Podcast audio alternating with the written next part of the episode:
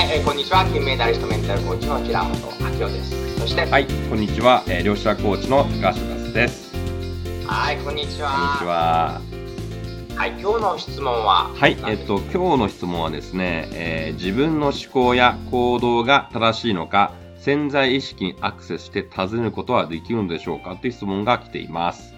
なるほど。自分の思考や行動が正しいのかどうか、潜在意識にアクセスして確かめる方法はない。うん、どうですか、うん、そうですね。やっぱこう潜在、まあ、この私たちの意識には、潜在意識と潜在意識とありまして、まあ、潜在意識で普段考えたり判断をしたりですね、普段の思考ですね、頭で考えていることが、まあ、潜在意識です。潜在意識と無意識ですね。もう自然に無意識に反応していることが潜在意識なので、まあ、コーチングするときも基本的には傾聴したりとか質問したりするんですけども、傾聴したりとか質問する中で、その相手の潜在意識、無意識が求めていることは何なのか。この質問の仕方によってですね、こう引き出すことができるんじゃないかなと思っています。なるほどね。私は以前コーチングさせていただいたある経営者の方で、はい、まあ、店舗経営されてる男性経営者なんですけど、まあ、難病にかかりましたと。で、えっ、ー、と、すごく病院の嫌いな方なんだけど、まあ、本当難病なんでしょうがなく病院に行ったんですね。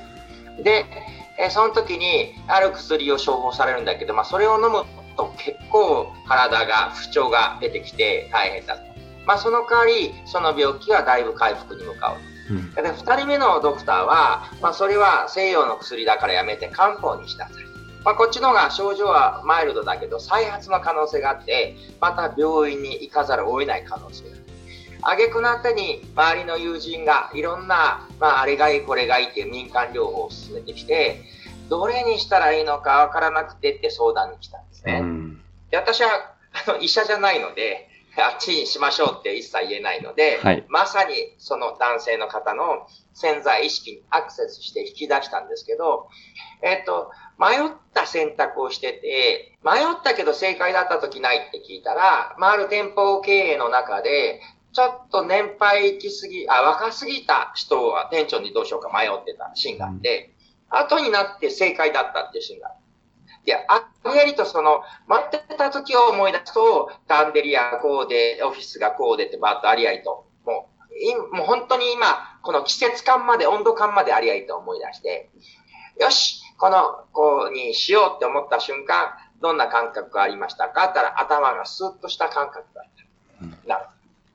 今度、似たような場面で、えー、今度失敗だったなっていうケースないですか？って言ったら、今度は逆に別の店舗で、ちょっと年配しすぎる人で、どうしようかなっていう感じは同じだったんで、思い出したら。まあ、ちょっと季節が違う、服も違う、少しインテリアも変わってるんだけど、迷ってる最後に、よし、このおじさんにしようと思った瞬間、体の感覚どうでした？ったら、お腹が温かい感じです。で、選んだ後、ちょっとやっぱりその店舗はうまくいかなかった。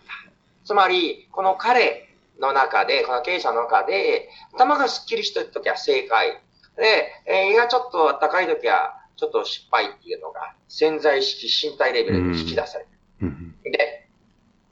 じゃあ、その一人目のドクターが言うの飲んでるのを想像してみてくださいってでもね、当時ね、まだ電話だったんですけど、コーチング想像してもらって。今度は一方、えー、っと、二人目のドクターの意見を聞いてるのを想像してみて。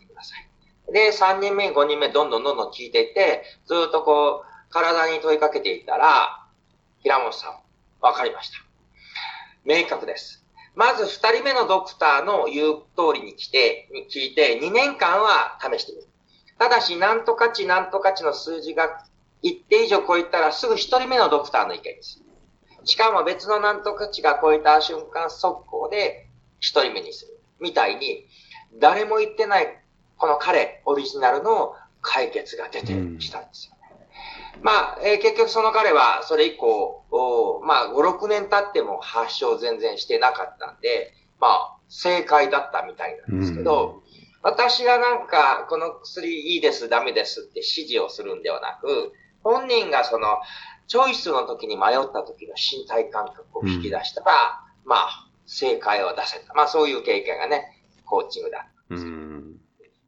そうですね。やっぱりこのコーチングの原則として全ての答えは、その本人が持ってるということで、やっぱこう心の声に従ってこう選択する。なので何か迷った時っていうのは自分が、まあ迷ってることはなんかどっちか違和感を感じてるっていうことなので、まあそこに気づくっていうか、まあそれ気づけると、こう無意識、潜在意識にアクセスして、本当に自分にとって一番合ってるやり方が、えー、その人って正解なので、えー、なのでそれを、えー、まあ自分で気づかせるのがやっぱコーチングなんじゃないかなと私は思いますね。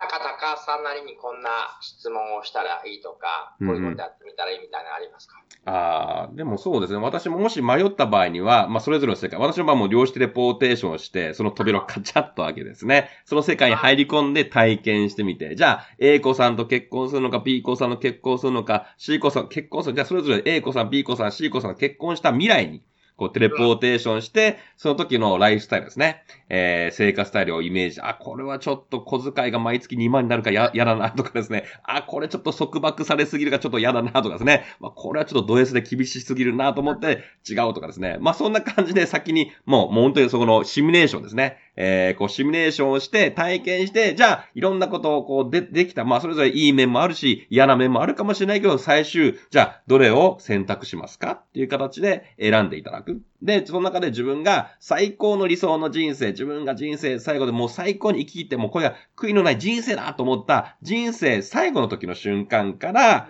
じゃあ、自分がどの道を選ぶのか